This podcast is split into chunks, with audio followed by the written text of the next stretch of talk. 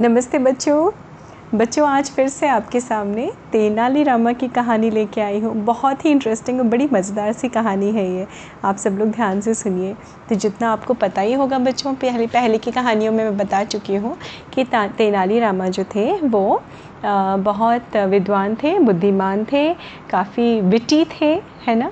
अपने विट से, अपने ह्यूमर से, मज़ाक से सबका दिल जीत लेते थे और दूर दूर तक उस समय में विजयनगर राज्य में थे वो और कौन से राजा थे? राजा कृष्णदेवराया। उनके दरबार में वो बहुत ही सम्मानित व्यक्ति थे, सभासद थे, मंत्री थे। और आप ये कह लीजिए कि एक तरह से दोस्त भी थे बच्चों, राजा के, है ना? तो एक बार क्या हुआ था आ, उनकी बुद्धिमानी की परि तो बहुत दूर तक चर्चाएँ थी उनकी बुद्धि की। तो आपको बताऊँ मैं जब वो जिससे इससे पहले कि वो कृष्णदेव राया के दरबार में शामिल हुए थे अपनी बुद्धि से उससे पहले वो काफ़ी गरीब ब्राह्मण परिवार के थे। काफ़ी गरीब थे कि उनको खाने के भी आ, शायद पूरे पैसे नहीं मिलते थे उनको खाना भी नहीं अच्छे से मिलता था। लेकिन वो हमेशा पूजा पाठ में बहुत रुचि रखते थे बहुत ध्यान रखते थे। और उस ज़माने में क्योंकि ये बात तो आज से सैकड़ों साल पहले की है ना बच्चों तो वहाँ उस समय में आ, लोग बहुत पूजा तपस्या सब किया करते थे बैठ के। तो एक बार उन्होंने इतनी पूजा और तपस्या की थी कि काली माँ खुश हो गई थी उनकी पूजा से। काली माँ क्या है? एक दुर्गा देवी जी का एक रूप है। तो वो एकदम खुश हो गई थी उनकी तपस्या से और फिर उनके आशीर्वाद से ही वो और आगे बढ़ते चले जा रहे थे, है ना?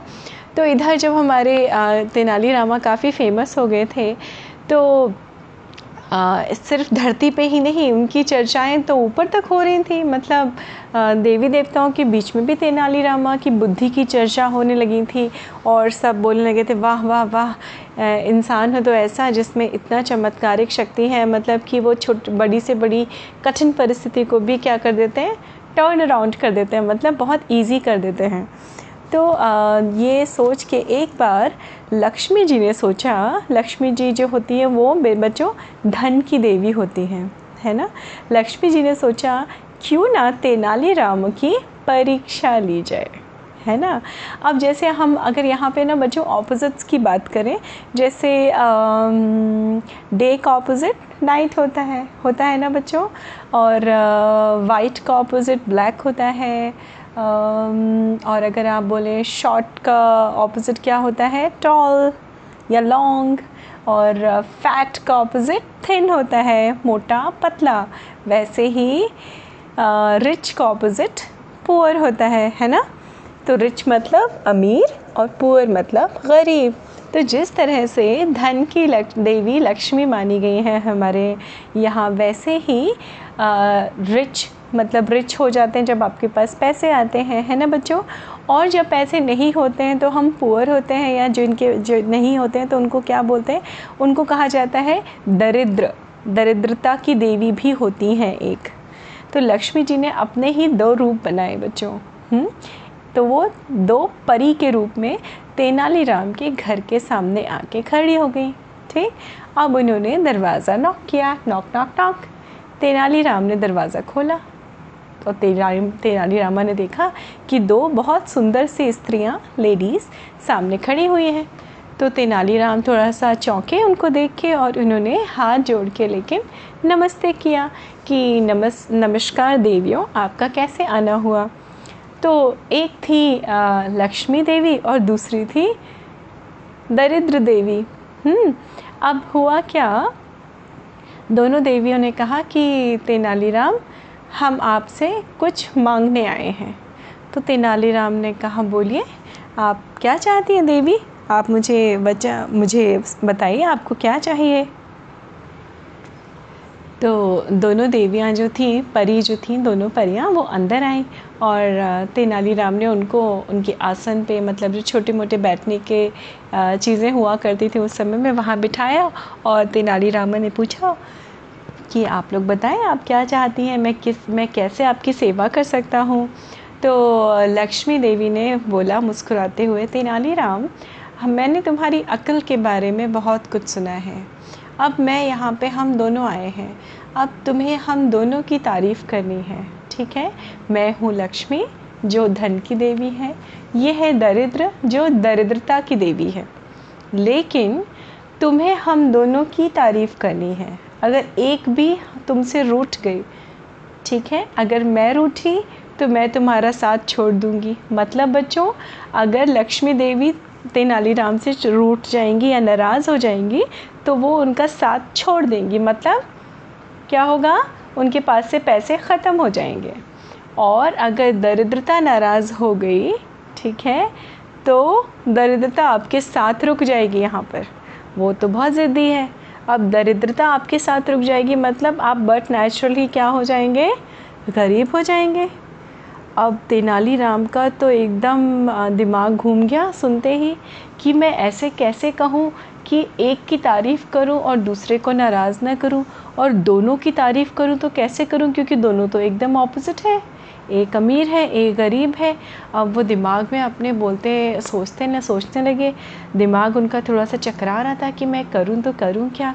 तो उन्होंने हाथ जोड़ के दोनों दोनों परियों से, दोनों देवियों से बोला कि देखिए, मुझे कुछ समय दीजिए। मुझे सिर्फ़ थोड़ा सा समय दीजिए और मैं आपसे फिर जो कहूँ वो आप करेंगी? तो दोनों देवियाँ जो थी, बड़ी खुश हो गई, कहती हाँ हाँ बिल्कुल, तुम समय ले लो तेनाली हम यहाँ आराम से बैठे हैं।